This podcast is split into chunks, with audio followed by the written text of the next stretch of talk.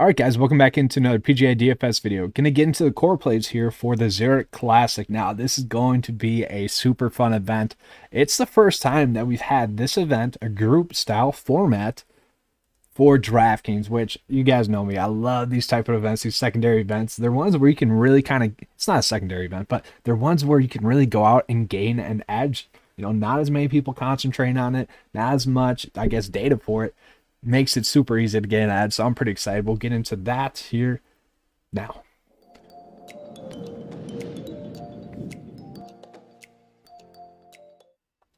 Do just want to get into that quick recap of the previous week as well, though. So, kind of the hot streak here for 9 to 5 went ahead and continued last week. We're looking at the RBC Heritage now. Really, my only regret with last week was kind of just not playing more. A little bit of the Masters hangover, if you will. Um, yeah, pretty solid week. So we'll just pull it up here a little bit further. Um, eight, eight of our top, eight of our players finished top 10 or better. So 30% of our player pool finished top 10 or better, actually T9 or better. Um, Stewart Cink, he was a top 12 stat fit um, last week for us in the model. So that obviously worked out well. Um, really, the only unfortunate side with Stewart Cink for me personally is that he had burned me uh, about a month ago, pretty much twice. He was really popping. Kind of better play on paper kind of a month ago prior to his kind of missed cuts in a row. So great to see him bounce back. Really not shocking that he went out and won. Uh, he's been a top 12 stat fit for a majority of the events that he's played in this year. Um, 88% of the player pool actually went out and made the cut, which really does continue that really hot streak that we've been on. The core plays all went out and made the cut. Uh, that was Brian Harman, uh, he finished T13. Abraham Ancer finishing T18. Kind of a letdown there with Abraham Ancer a little bit. Matthew NeSmith went out and made the cut. He was a core value play for us. Um, really should have been higher owned than he was. Um, Matthew, I already mentioned Matthew NeSmith. Brandon Daniel Berger there, sorry. T13, and then Corey Conners, T14. And then kind of the pick to win it all was Collin Morikawa. Um, kind of had that Sunday letdown, but he still finished T7 or better. So overall, pretty darn good stuff there. And then just kind of going over this tournament here as well for this week, we got the Zurich Classic, which I already mentioned is going to be a group style format event. So it is going to be kind of a breakdown of two different kind of style of group play that you can go out and play. So we'll pull that up here now as well. So yeah, breaking it down, this is a team style format. So we don't exactly have confirmation on which rounds are going to be best ball and which rounds are going to be alternative shot or alternate shot there. Um, we just know that two of them are going to be. Um, what I saw was round one and three are going to be best ball, and round two and four are going to be alternate shot. We don't know if that's exactly true just yet, um, but this is going to be a Pete Dye, Pete Dye style course. Uh, we don't really have any data to go off of for which key stats we should be looking at. I just want golfers that can go out and hit their shots, and I want golfers that are going to be able to go out and score. So that's really what is going to reflect the key stats that I'm looking at for this event. And then I do want to mention kind of for tournament history, it's more going to be event style course history. We got the QBE shootout, which is a 24 man, uh, similar style event, group style format. And then we're going to be looking at the Zurich Classic over the last two years as well. So some of the players that pop for StatFit that we're looking at is going to be Collin Morikawa, Jon Rahm, and Ryan Palmer there. So Jon Rahm and Ryan Palmer are going to be uh, playing partners again this week, which kind of interesting there. And something I probably should have mentioned earlier is that for this week, you have to select only one of the players in a grouping. So they're all going to be the same price for that grouping. So the grouping is going to be priced accordingly. So both Jon Rahm and Ryan Palmer are going to be 11.5 on DraftKings. You can only select one of those golfers. Both of them are great plays. So it doesn't really matter who you select, but the fact that two of the top five stat fits here are playing together. Yeah, that's a good sign for the defending champs there.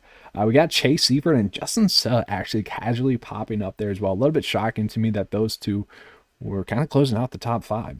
Uh, we're going to be looking at course history here as well now. So for course history, it is kind of um, difficult, if you will, because we are looking at that QBE shootout where a top 12 does rank out well. A top 12 finish ranks out well, but that wasn't a good finish for that tournament. Uh, so something to keep note of when we actually are breaking it down a little bit more. But we do want to pull up Jon Rahm. He was the winner at this event last year. That's his only start, so he technically shouldn't be on this, but he ranks at number one in the modeling He's going to be a guy bring up a decent amount, so I kind of wanted to keep him out there for you guys. Then we got Brendon Todd as well. Brendon Todd has finished fifth and third. That was both at that QBE shootout. We're looking at Ryan Palmer as well, a first in 2020 with Jon Rahm there. Uh, top 10 at the QBE shootout, which once again, not that good uh, because there's only 24 teams. So the best you, the worst you can finish is 12th but whatever. Uh, he had a third then in 2020 though. Uh, Cameron Tringale, he's played well. Um, we go a little bit lower. We look at Kevin Tway. Kevin Tway casually popping up as well. 13th at this event last year, a second at the QBE shootout, and that uh, first at the QBE shootout as well over the past two years there. Then we're looking at Billy Horschel as well. Billy Horschel 13th, first, fifth, and third. Billy Horschel's looking like the Kevin Kisner of these style events. Kevin Kisner is the head-to-head champ. Billy Horschel might be the the group play champ here. That's pretty crazy there. I did not see that coming there for Billy Horschel. Looking at recent form here, recent form, casually a lot of good golfers here um, this week. Jon Rahm popping up there as well. Obviously, we know Jon Rahm's just been playing some great golf recently. Um, just been a stud. He's only had one bad finish, and that, that was at a WGC event. Every other finish has been T13 or better. His last three starts on tour have all been top 10 finishes.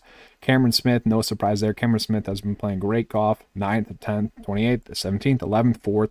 Been a stud there. Thomas Peters casually popping up. He has been playing in those easier events though, 13th and 15th at the Puerto Rico Open. And then Jason Kokrak as well. Not too great recently, if you will, 49th and 42nd in his last two events, but before that, 9th, 8th, and 9th place finish now that we got that, you know, quick breakdown done for you guys, let's get into the fun stuff. Let's get into the picks for this week. All right, so once again, just kind of going over it. Yeah, so once again, just kind of going over it. You have to only pick one player for each group. You can't pick both the players, apparently that's kind of weird to me. I kind of wish we could double dip the chip, if you will. You know, if you're going gung ho on a group winning and they go on and win, uh, why is that your fault?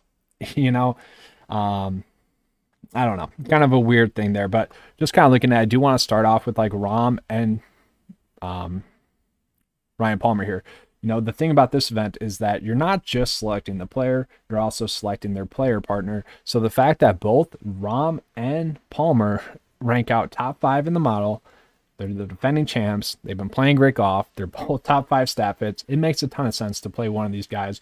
So by default, I just went with Jon Rahm as a core play for me this week. We'll pull him up here a little bit more. So just breaking it down. Top three stat fit guys.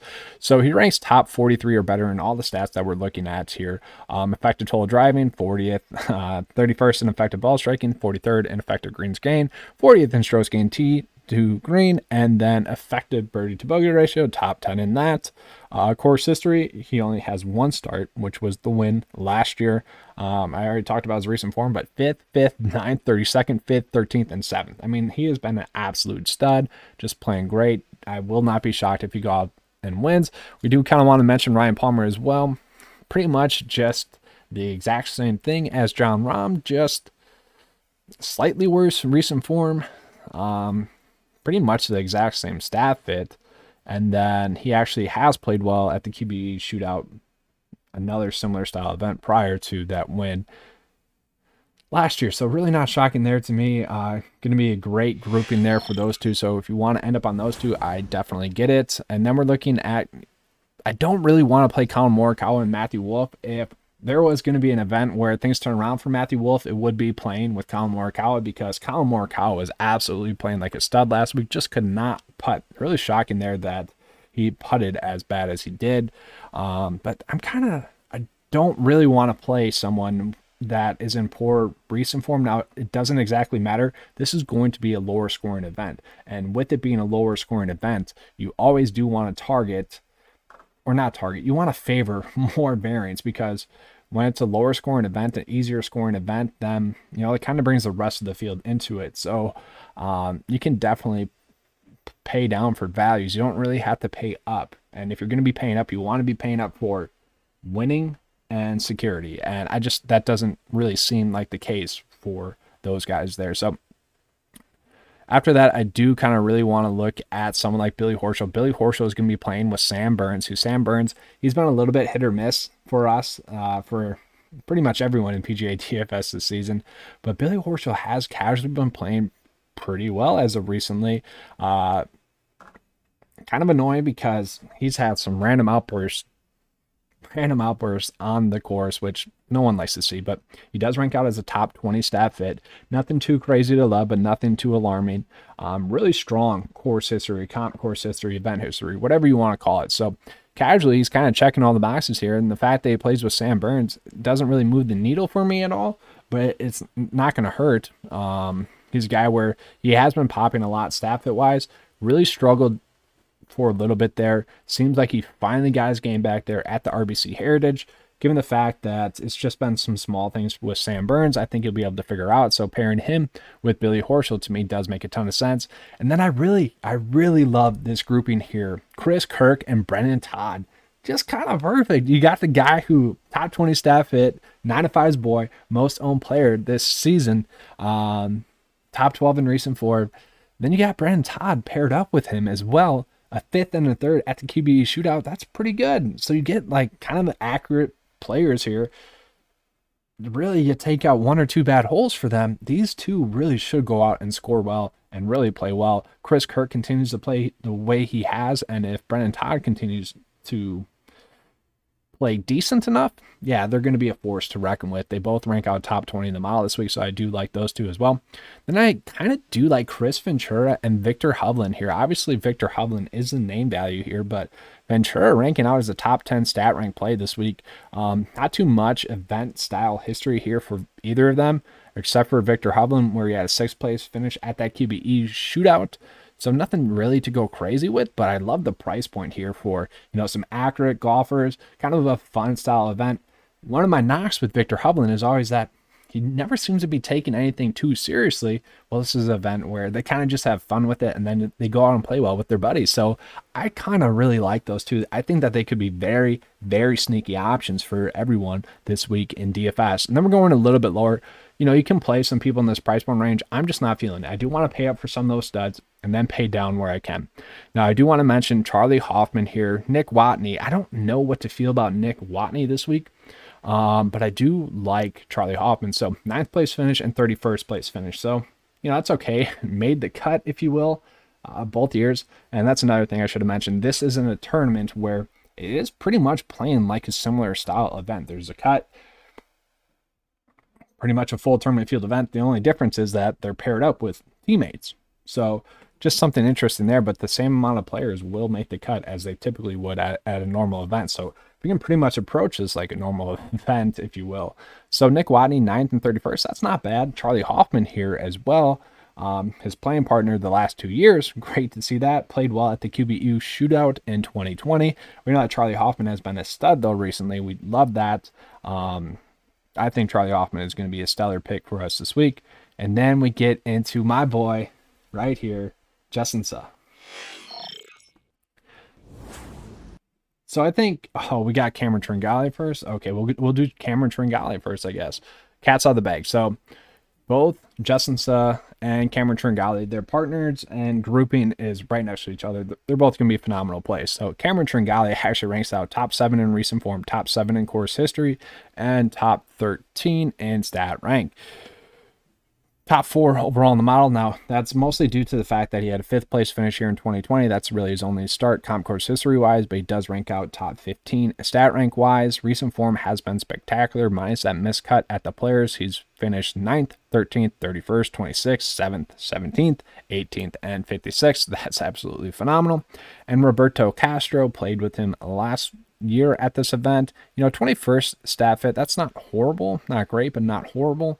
And then we get into the other core play here. Justin Suh. So one of the main reasons I do like Justin Suh is that he is going to be paired up with Doug Ghim. Doug Ghim once again ranks out really well stat fit wise, top 10 this week. You know, overall pretty solid recent form. If you look back since the American Express, he's finished 5th, 37th, 21st, miscut 36th, 29th, miscut 49th, and 33rd. So that's good for Doug Ghim. We like to see that. So I think Justin Suh played up with a nice playing partner, and you guys kind of saw this coming. We know you guys know I love Justin Suh. Um, 19th in recent form, hasn't played too many events, but 37th at the Farmers, 35th at the Puerto Rico Open, 28th at the Corales. We like that. Um, for a lot of his stats, he doesn't rank out um, or doesn't have enough rounds to qualify for some of them, but he does, where he does qualify, he does rank out top five. He's been a top 10 stat fit really this whole year. Um, part of where he's not ranking out is due to the fact that his last two events were the Corales and the Puerto Rico Open. You know, I'm kind of unfortunate there for him. Obviously, we don't have data for that. The PGA Tour doesn't provide that, but overall, it does rank out as a top five pick this week. I actually really like Justin Suh. Once again, this week I played him a ton. I think I played him 100% of the weeks that he's been um, been able to play a tournament. And then we just go a little bit lower. Sure, there's a bunch of plays that we can go out and, you know, potentially find a reason to play them. That's kind of the theme this week, and that's what makes it fun. There are going to be some quality groupings down below, like, I guess, if you will, Scott Piercy, decent core sister. You could play him and his playing partner if you want to go that route. You could. I'm not going to be doing that really the one that popped up to me the most is this grouping of Kevin Tway, and I forget who he's with. Was it Bazelli or Dufner? Either way, we got to pull up Kevin Tway. That was bad. That was bad. Uh, so let's just make the case for Kevin Tway. I want to pull this up, and then I'm going to pull him up as a core play slide. So, course history wise, second at that QBE in 2021, and then first in 2020. We look at his 2020 start 13th there. Now, he still ranks out top 31 stat fit wise, which we like to see, but recent form wise, want to point this out. Three missed cuts, and then he finally got some stuff together last week where he went out and had a top 48 finish. So, Kevin Tway to me at 6.5 kind of makes sense. I think he's going to be worth the risk, to be honest with you guys. Um, obviously, we're searching for something, but obviously, Kevin Tway really does enjoy these style of events where you know maybe these guys they're having one or two bad holes or a few bad holes where they get bailed out by their partners and they can go out and play well. So, someone like Kevin Tway to me does make a ton of sense. But I'm really, I'm really looking forward to this event. There's a lot of stuff that we can go out and enjoy, a lot of stuff we can do game theory wise. So there's going to be a lot of stuff for us to go out and look at, uh, especially as the week goes on. We can still continue to look at that. Uh, one player I do want to pull up here just real quick is going to be James Hahn. Top eight stat fit. Um, relatively good recent form. We know with James Hahn. We know what the story is with James Hahn. He's kind of a similar play to that of Stewart Cink, where you know, he's been a top stat fit really this whole year. Wouldn't surprise me if he went out and had a massive week. Definitely a little bit of risk reward there, but that's kind of going to be the theme of this week. All right, that is all I have for you guys for this one. Obviously, we're going to dive down into this a lot more as the week goes on. Definitely make sure to check out that live stream on Wednesday at 6.30 Central Standard Time. If you guys want to join 95 Nation, the link is in the description below. Hope you guys do. And as always, let's keep cashing.